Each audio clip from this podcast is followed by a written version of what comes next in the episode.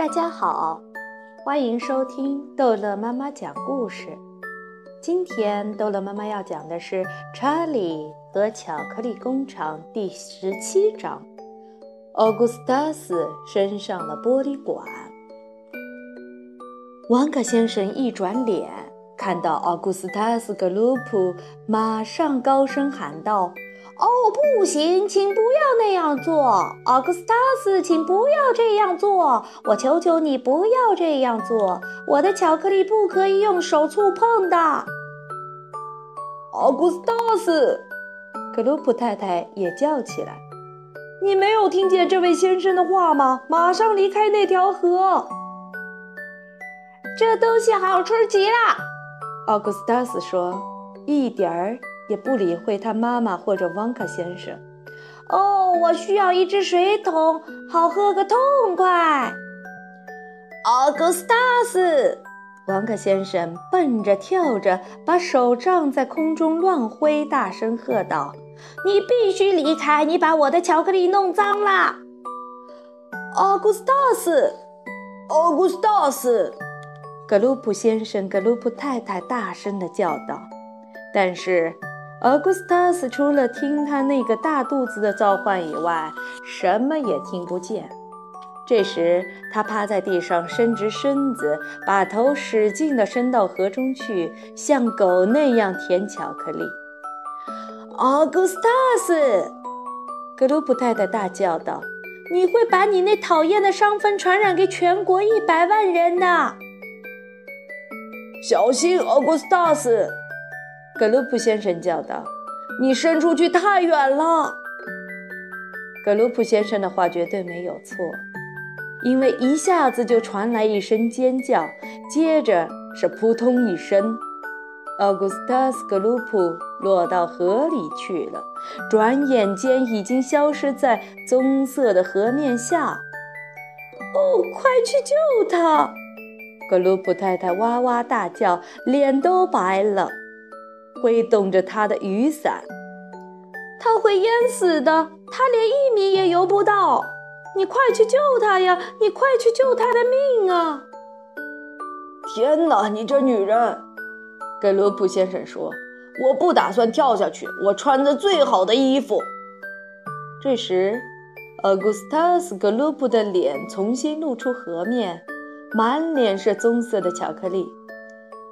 救命啊！救命啊！救命啊！他高声叫道：“把我拉上去呀！不要光站在这里不动！”格罗普太太对格罗普先生大声说：“采取行动啊！”我是在采取行动啊！格罗普先生说。他这时正在脱他的西装上衣，准备跳到巧克力盒里去。但他还在脱衣服的时候。那倒霉的孩子已经被越来越近的吸到从上面垂下来的一根大玻璃管的管口，猛一下子，强大的吸力完全吸住了他，把他吸到河下面，接着吸到管口里去了。河边的一伙人屏住气息，等着看他会从什么地方出来。他到那里去了？有人指着上面大叫。一点不错，因为管子是玻璃的，可以清楚地看到奥古斯塔斯·格鲁普在玻璃管里飞快地升上去，头朝上，像一个鱼雷。救命啊！这是谋杀！快叫警察！格鲁普太太大叫大嚷。奥古斯塔斯，马上回来！你要上哪里去呀？我倒弄不懂，格鲁普先生说：“那玻璃管怎么大到能让它通过？”是不够大，查理·巴克特说：“天哪，瞧，它慢下来了。”是慢下来了，约瑟夫爷爷说：“它要卡住了。”查理说。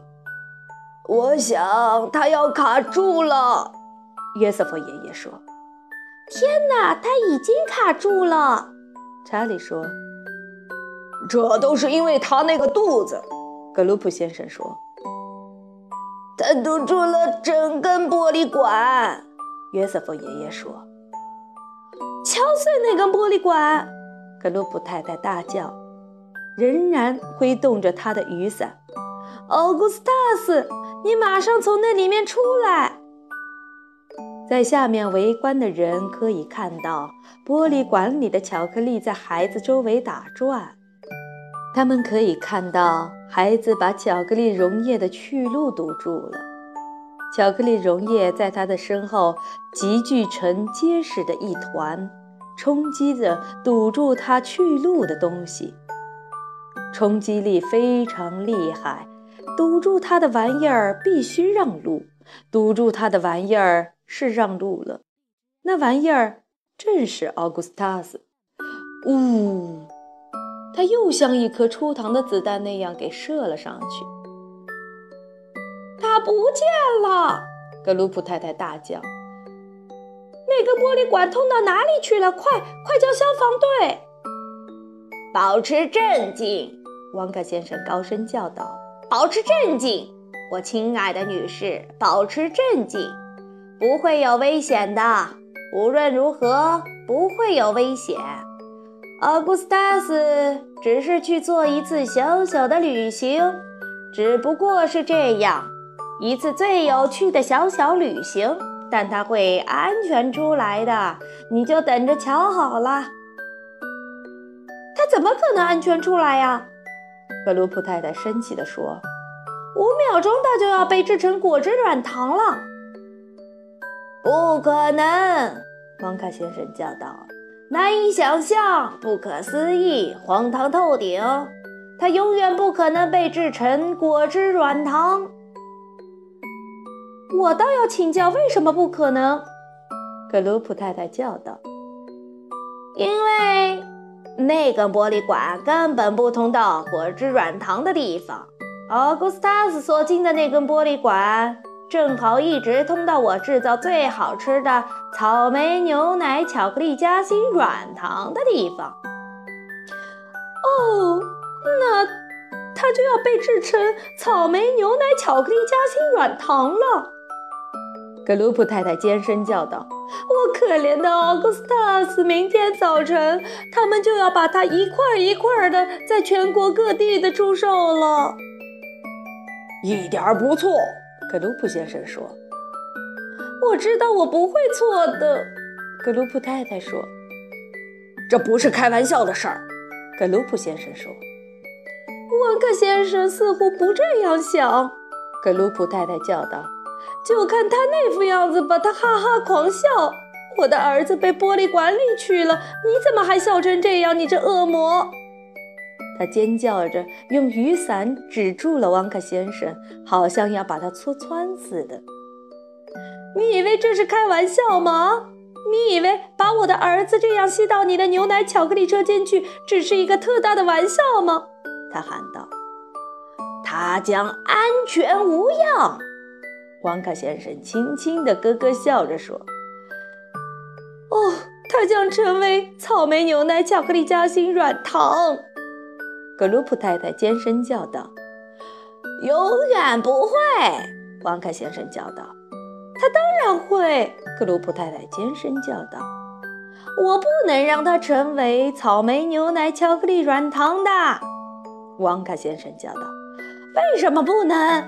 格鲁普太太尖声叫道：“啊，因为那味道太可怕了。”旺卡先生说：“只要想想奥古斯塔斯味儿的巧克力夹心格鲁普，没有人会买。”他们一定买！格鲁普先生气愤地叫道：“哦，我不愿意去想这件事儿。”格鲁普太太尖声叫道：“我也不愿。”旺卡先生说。我向你保证，太太，你的宝贝儿子绝对安全。如果他绝对安全，那么他现在在哪儿？格鲁普太太厉声说：“马上带我到他那里去。”汪克先生转身弹响他的手指，咔嗒，咔嗒，咔嗒，一共三下。一个奥帕伦巴人马上出现了。就像从地里钻出来一样，站在他的身旁。那个奥帕伦巴人鞠躬微笑，露出好看的雪白牙齿。他的皮肤白里透红，长头发是金棕色，头顶直到旺卡先生的膝盖。他的肩上照常披着一块鹿皮。现在你听我说，旺卡先生低头看着小矮人说：“我要你把格鲁普先生和太太带到草莓牛奶巧克力夹心软糖车间。”帮他们找到他们的儿子奥古斯塔斯，他刚到玻璃管上面去了。这个奥帕伦巴人看了格鲁普太太一眼，爆发出一阵哈哈大笑声。哦，别笑，汪克先生说：“控制住自己，镇静下来。”格鲁普太太并不认为这件事情有什么好笑。这话没错，格鲁普太太说。直接上草莓牛奶巧克力夹心软糖车间去，汪克先生对奥帕伦巴人说：“到了那里，你拿一根长棍子在调制巧克力的大桶里捞。我几乎可以断定你会在里面找到它的。不过你最好抓紧时间，你必须快。如果让它在巧克力调料桶里待的时间太长，它有可能被倒进牛奶软糖锅炉。”那就会真的闯大祸了，那样我的牛奶软糖也就完全不能吃了。格鲁布太太发出一声怒吼：“哈，我只是说句玩笑话。”王克先生用胡子捂住嘴，拼命地咯咯地笑着说：“我不是当真的，请你原谅，我很抱歉。再见，格鲁普太太，还有你，格鲁普先生，再见，过会儿见。”当格鲁普先生、格鲁普太太和陪同他们的小矮人匆匆离去以后，河对岸那五个奥帕伦巴人突然开始又跳又舞，疯狂地敲起了几面很小的鼓。奥古斯塔斯·格鲁普，他们唱道：“奥古斯塔斯·格鲁普，奥古斯塔斯·格鲁普，奥古斯塔斯·格鲁普。”爷爷，查理叫道：“你听。”爷爷，他们在干什么？嘘！约瑟夫爷爷低声说：“我想他们要唱一首歌给我们听了。”奥帕伦巴人唱起来。奥古斯塔斯·格鲁普，奥古斯塔斯·格鲁普，奥古斯塔斯·格鲁普，那头贪吃的大笨猪，我们要容忍到哪一天，让这个小野兽大吃大喝，狼吞虎咽，要吃什么就吃个不停？天哪，这绝对不行！不管这小猪活多长，我们可以肯定的讲，它不会给世界上哪一个带来一丁点儿的快乐。碰到这种事情，我们怎么办才是？我们将采取温和的措施，小心地把这小东西变成会令人我们高兴的玩意儿，比方变成个小玩偶，或者变成个大皮球，变成木马，变成担子。但这讨厌的孩子实在太可耻，那么贪婪、可恶、幼稚。他在我们的嘴里头留下的味道叫人作呕。因此，我们要赶紧选择一样东西，能把这种该死的味道除去。来吧，我们叫道：“时机已经成熟，把它弄到玻璃管里头。它必须去，不管怎么说也好。”很快，他就要看到，在他所去的车间里面，有趣的事情将会连续不断。不过，亲爱的小朋友们不必担心，奥古斯塔斯·格鲁布不会出事儿。当然，我们必须承认一点，它将有很大改变，它将变得完全不像从前。只要进到制糖机里面，轮子慢慢地转了一下又一下，齿轮开始又磨又压，陈白把刀削了又削。我们加糖、加奶、加香料，我们把它再煮一分钟。直到我们完全确定它的全部贪心和毛病全都煮得一点儿也不剩，于是他才离开机器。天哪！这时出现了奇迹。这个孩子不久以前还是到处叫人讨厌，但这贪吃的小坏蛋如今变得到处受人喜欢。因为谁会讨厌牛奶、巧克力、软糖？它是又甜又香。我告诉过你们，他们爱唱歌。汪克先生叫道：“他们是不是很讨人喜欢？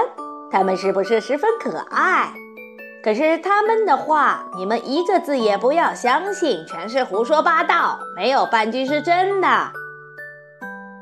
那些奥帕伦巴人真的在开玩笑吗？爷爷，查理问道。“当然是在开玩笑。”约瑟夫爷爷回答说。他们一定是在开玩笑，至少我希望他们是在开玩笑。你不这样想吗？好，这一章的故事就讲到这儿结束了。欢迎孩子们继续收听下一章的《查理和巧克力工厂》。